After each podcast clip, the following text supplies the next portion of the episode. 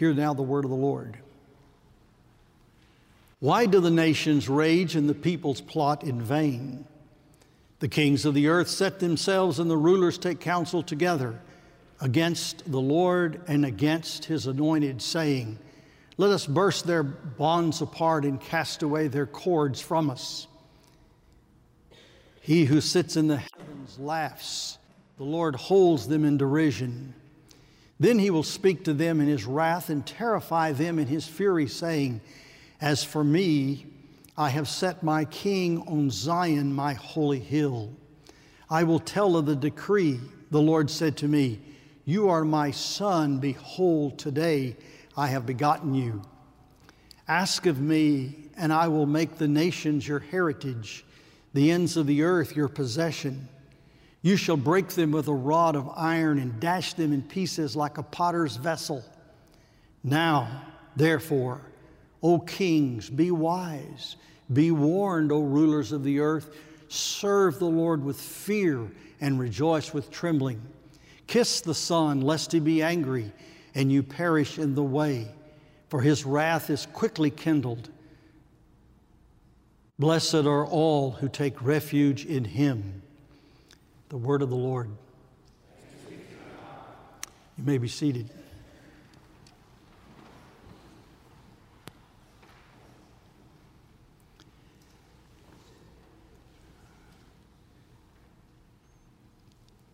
We've asked all spring when we approach these Psalms, where in this Psalm is David?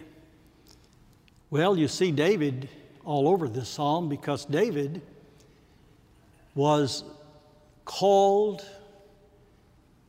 and anointed to the throne of Israel. When but a boy, long before, in fact, over three decades before he actually took the throne of Judah and consolidated the throne of Israel into one great kingdom. The Lord had a, him anointed by Samuel. He knew he had been called to that position. And that gave him a security in that position, in that even though the people would oppose him and there would be enemies all over the place, inside Israel and outside Israel, David conquered all of those enemies because he knew the Lord had anointed him and placed him upon that throne. He did not get there by raw ambition, he did not get there by a coup or by any kind of takeover. He didn't get there as Saul had by popular vote. He got there by the call of God. And God sustained him there. God had called Nathan to come to him to tell him that he had established his throne not just for David's lifetime, but he would give him a dynasty, that he would raise up a son after him, that that son too would be adopted and would be placed on the throne. And of course, we know King Solomon fulfilled that great office. But then the Lord said that throne would be an eternal throne. It would be an eternal dynasty. It would never, ever lack a king. And of course, for all of Israel's days as a kingdom, even though they had all kinds of difficulty, there always was a descendant of David upon the throne of Judah. But that was just a shadowy, meek, really kind of a temporal and prophetic fulfillment of Nathan's prophecy because in reality, all of this looked way beyond King David to David's son, Jesus Christ of Nazareth, the son of David, who would fulfill all of this. So we ask the question where is Christ in this psalm? Well, he is everywhere. This is a, one of the great messianic psalms that talks about the Messiah of Israel and the Savior of the world. And I'm going to expound it briefly and, and note a few things for you to be, help you in interpreting this psalm as you read it and, un, and understand it. Uh, and it'll all be in the light of Christ. I think in the back of your mind, you'll see, I see how this applied to King David too, as well, during his lifetime, but only in a temporal way and only in a small and shadowy way.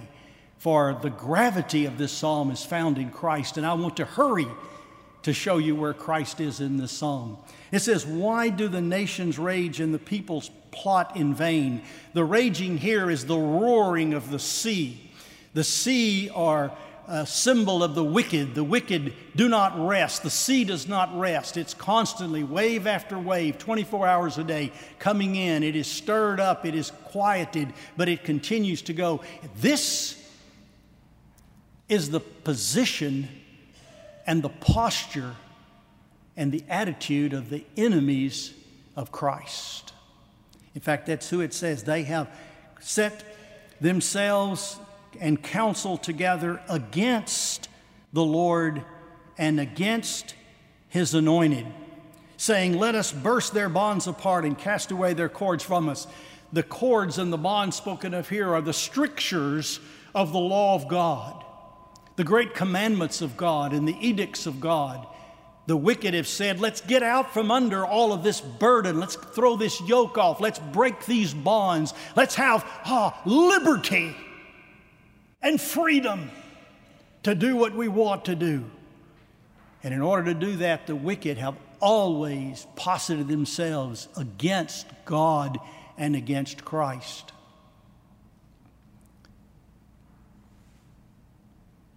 He who sits on the sits in the heavens laughs, and the Lord holds them in derision. Uh, this, uh, most of the time growing up, as I would read this particular psalm, I always thought this was a little bit uh, of, a, um, of kind of a, a poor or a negative way to think about the Lord. You know, we, we think it is unkind and uncouth to laugh at the misfortune of others and to laugh at calamity and to laugh at things that befall people that are wicked. But this has, this has with it more of the confidence of the supreme creator and ruler, God Himself, as He looks upon the, the ranting and the raving and the violence of people who curse His name, who do not walk in His statutes, who constantly try to think of ways and devices to disobey His commandments and to violate everything He stands for. This is the sinner that is bound in sin and is constantly trying to do things his way instead of God's way, constantly taking counsel against God and against His anointed. This, of course, is spelled out several places in the Psalms. One of the most interesting places is Psalm 83. Listen to it. O Lord, do not keep silent. Do not hold your peace or be still, O God, for behold, your enemies make an uproar. Those who hate you have raised their heads. They lay crafty plans against your people. They consult together against your treasured ones. They say, Come, let us wipe them out as a nation. Let the name of Israel be remembered no more. For they conspire with one accord. Against you they make a covenant. There's a straight line between this particular passage in the Old Testament and what happened in the New Testament. It was in the, it was in the life of Christ that counsel was taken. The, the Gospel of Matthew says they took counsel to put him to death. Herod and Pilate became friends that day. Remember that? The day that they had a common purpose, and their purpose was to condemn Jesus Christ to death. They took counsel against Christ. It's interesting to know that this particular passage, this Psalm 2, is quoted five times in the New Testament, but one of the most interesting quotations that you'll find of it anywhere is in the book of Acts, where the psalm is not merely quoted, but it becomes the prayer of the congregation of God's people. And here is the story. Do you remember the day in the early church when Peter and John went up to the temple to pray at the, the hour of prayer, about three o'clock in the afternoon, and they met a lame man at the gate? Remember that in, in Acts 3? Remember what happened is they healed the lame man, and the lame man gave testimony to the healing power of God and was leaping and speaking, and he caused such a, a scene that Peter and John were apprehended and were brought before the council. And it's interesting that the council they were brought before the rulers and elders and the scribes gathered together in Jerusalem with Annas the high priest and Caiaphas and John and Alexander and all who were of the high priestly family. Do you recognize that assize, that array of judges? That's the same people that condemned Jesus. These are the same men, the same family, the same group. Peter and John now were standing before the same judges in Israel, the Sanhedrin, that had condemned Christ to death just maybe months earlier. What do you think their fate was? What do you think they knew would happen to them? What do you think the verdict would be? Well, as it turned out, the verdict was that they were severely warned and told not to speak anymore in the name of Christ, and they were sent away with that warning. In other words, the counsel of these people had come to vanity. It did not work, there was no execution. Instead, Peter and John make it back to the fellowship, and there in Acts chapter 4, verse 23, we have this story. And when they were released, they went to their friends and reported what the chief priests and the elders had said to them. And when they heard it, they lifted their voices together to God and said, Sovereign Lord, who made the heaven and the earth and the sea and everything in them, who through the mouth of our father David, your servant, said by the Holy Spirit, Why did the Gentiles rage and the peoples plot in vain?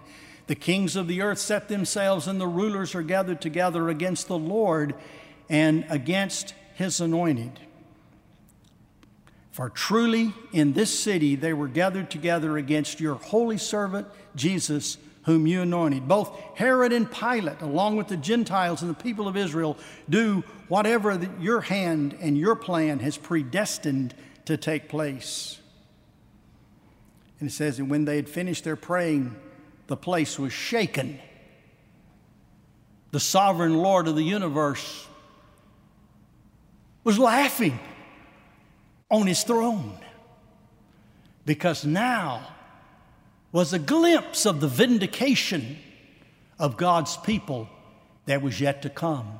Those that hated God, those that hated Christ, those that were trying to, to uh, destroy and to disobey and to do everything they could to work against the plans and counsels and the sovereignty of the Lord had come to naught. And the Lord knew that his purposes would be fulfilled, and they were fulfilled at this hour, in this particular circumstance. This was something that really buttressed the courage of the believers in the early church because they knew that what was happening in the early church was what God had ordained to happen. And that's exactly what the text had said. As for me, I have set my king on Zion, my holy hill. Zion in the Old Testament is a picture of the church. Zion's hill. The word Zion means distant. It means a distant view. It means far off. That's what the word Zion means.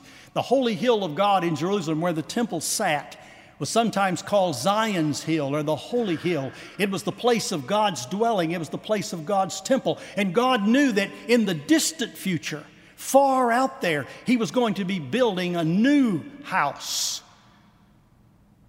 The fallen tabernacle of David, the fallen tent of David would be re erected and established. And in that place, there would be a new people. And there, in the very portico of Solomon, ironically, the son of David, in the porch of Solomon, he had fulfilled that promise. His king had been established on the throne, and his sovereignty and his rule over all the earth, and his protection of his people, and the vindication of them, and the vindication of his Messiah was being fulfilled. The next two verses talk about preaching and praying. It says, I will tell of the decree. Well, actually, that word means to declare or to proclaim. It's indicative. It is, it's not just I will tell it, but I will preach it. I will proclaim it and pronounce it. I will tell of the decree. That's the gospel.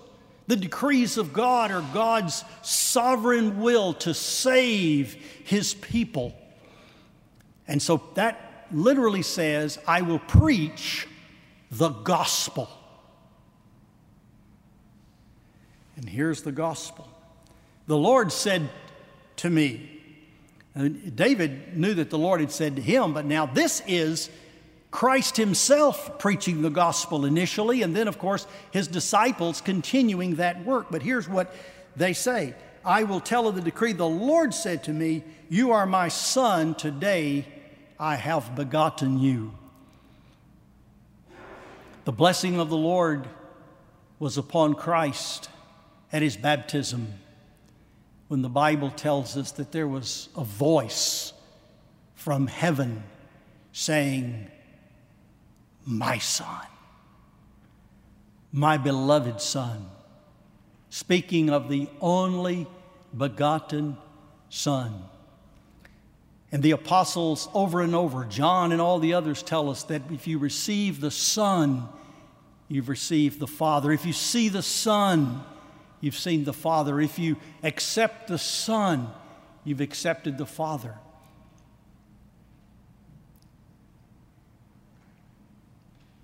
My Son, in whom I am well pleased, today I have begotten you. This is the language of adoption, and it is the language of enthronement, placing upon the throne and giving the authority. That's the preaching. Here's the prayer Verse 8 Ask of me, and I will make the nations your heritage and the ends of the earth your possession. Oh, there's so much to say about that.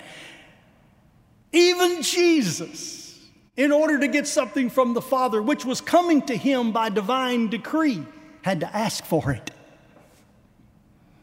You have not because you ask not. Ask and you shall receive.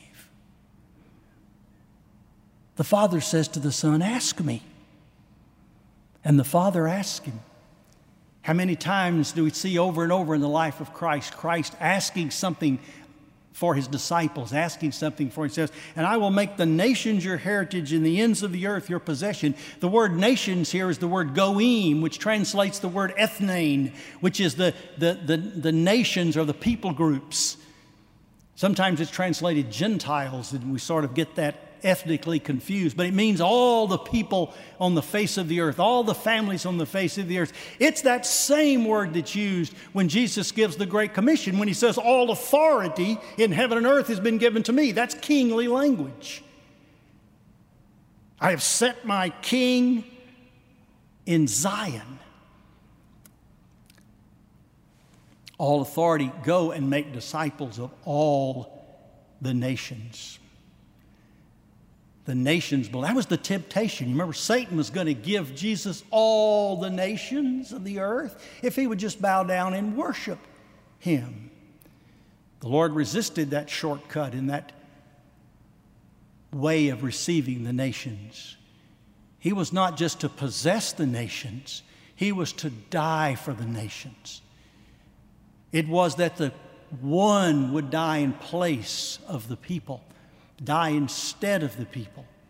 And this is what Jesus Christ did. He came to possess the nations through redemption. He came to receive them not by just a gratuitous bestowal from the Father, although that is certainly involved, but He came to redeem them, to make them His possession legally righteously. A penalty had to be paid because the nations had been raging, the peoples had been at enmity against Christ. There had to be a forgiveness of sins, there had to be an appeasement, there had to be a propitiation, there had to be a reconciliation between God and man. And Jesus came and accomplished all that. That's how he possessed the nations. Notice the interesting language here. You will break them with a rod of iron and dash them in pieces like a potter's vessel. The image of the rod in the, in the Bible is a pretty interesting image. Is There's the rod of gold. The rod is the scepter. It was the long staff that, that symbolized the authority of the ruling sovereign. Abraham carried a big old staff. Moses carried a big old staff, big rod. And this is what had been promised to David. Back, all the way back in the days of Jacob, Jacob said to Judah, the father of David, the ancestor of David, he said, The scepter shall not depart from Judah. Judah, David, will always have the rod, the rod of iron. The rod of gold symbolized prosperity if it was made of solid gold. The rod of of wood, that is, that branch or that shoot that comes out of a stump that comes off of a, the uh, trunk of a tree, uh, that is the rod of discipline. David said, Thy rod and thy staff, they comfort me. It is the rod of guidance and of discipline. But the rod of iron was a weapon. The rod of iron was not just a symbol of authority, it was a symbol of power. And here the, sim- the imagery is quite vivid. You will break them with the rod of iron and dash them in pieces like a potter's vessel. The heavy rod of iron striking the piece of pottery doesn't just crack it, doesn't just break it, it shatters it.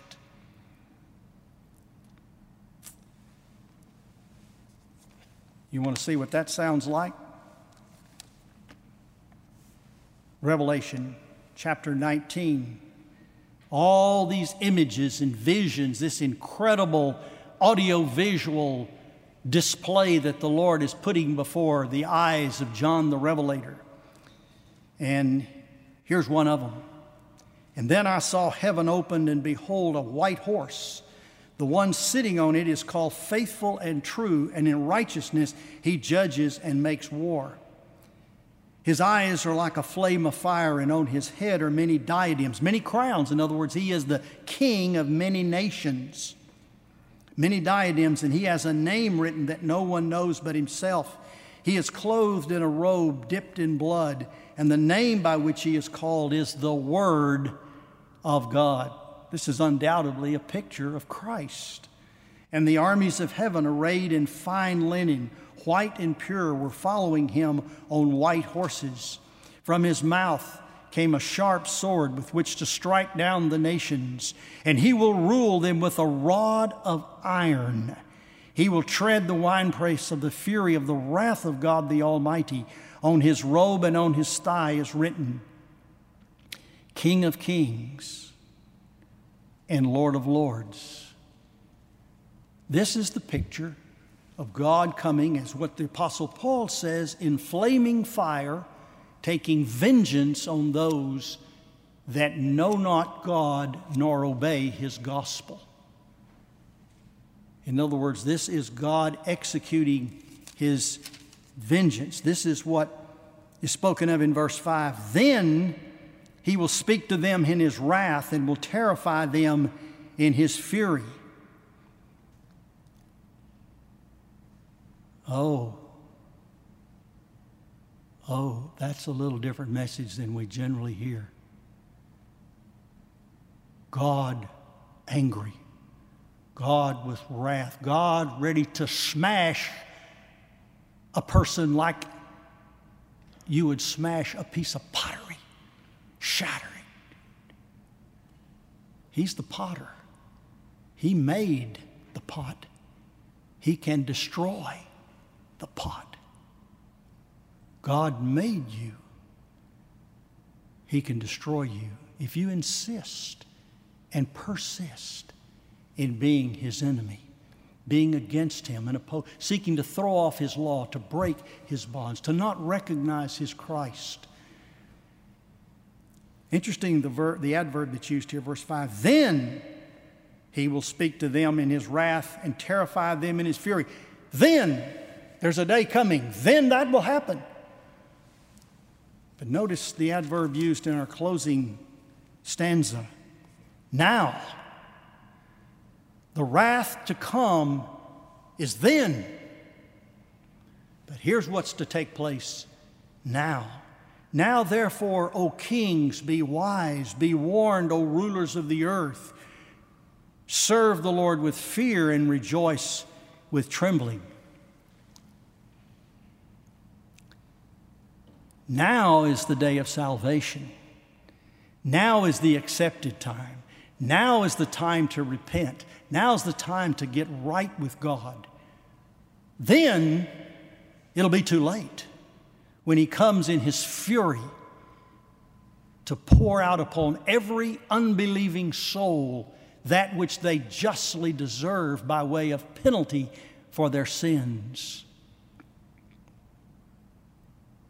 Today is the day to be wise, to be smart. And it says, listen to this warning serve the Lord with fear. Be wise, O kings. The fear of the Lord is the beginning of wisdom.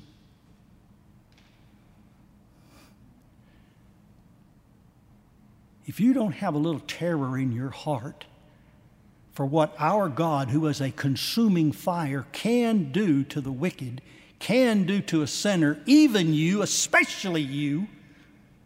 If you're not in some fear of that, you don't understand the gospel at all. And if you're saved, you don't even know what you're saved from. Years ago, about 15 years ago, I was teaching the agape class. We were kind of winding it up, and one of the men of the class in the back had a question. He said, Ron, you're always talking about us being saved. He said, What are we saved from? I said, God saves us from God. That's who we're saved from. God saves us in His mercy and grace from His wrath both of which are righteous and just. That's why Christ had to die. It wasn't enough for God just to let it pass and to wink at sin and to let it go by. A penalty had to be paid, a rod of iron had to smash something. God had to strike a blow at something in fierce retaliation and punishment for the dreadfulness of sin. And God did it to Christ on the cross for us. God saved us from His wrath by venting that wrath in Christ. And so it says, serve the Lord with fear and rejoice with trembling. If that doesn't understand, that, that doesn't state what a person that really understands the gospel does. You're, you're thrilled to the bottom of your heart with the joy of salvation. Blessed is the man whose sins are forgiven, we read today. But deep down, there's also this fear.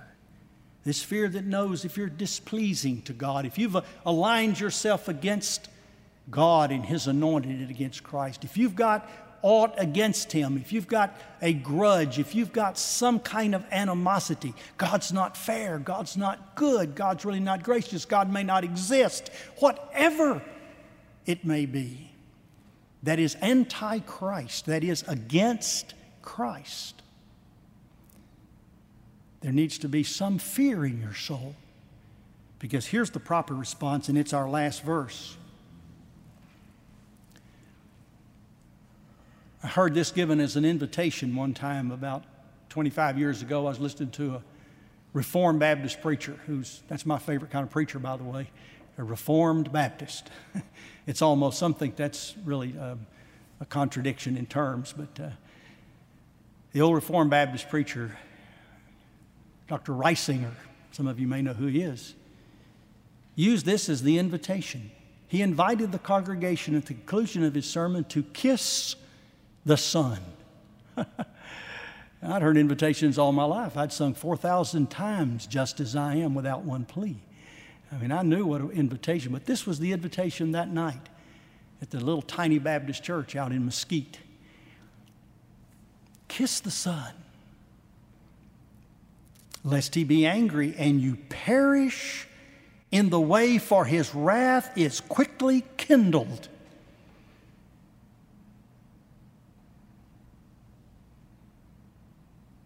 You don't want him to stay mad. You don't want his anger and rage against you because it is a just anger. It is a righteous indignation. You deserve his anger. But here's what you do you kiss the Son. The kiss in the ancient world was the embrace. It was given in many relationships, but the most significant one was when one yielded to the embrace of a superior. That is, when a father would reach out and bring to himself a son, much like the father in the prodigal son story. The embrace. It's when the subject would bow, prostrate before the sovereign and the king. The embrace. Come with fear. Become because you have been called, and come because you know there's mercy with the Lord. And when you do, there is a beatitude, there's a blessing. In fact, I think it's the greatest blessing there is, and it's the last, last sentence there of our text. Blessed are those who take refuge in Him. Are you running from the wrath of God? Here's where you run you run to the arms of God.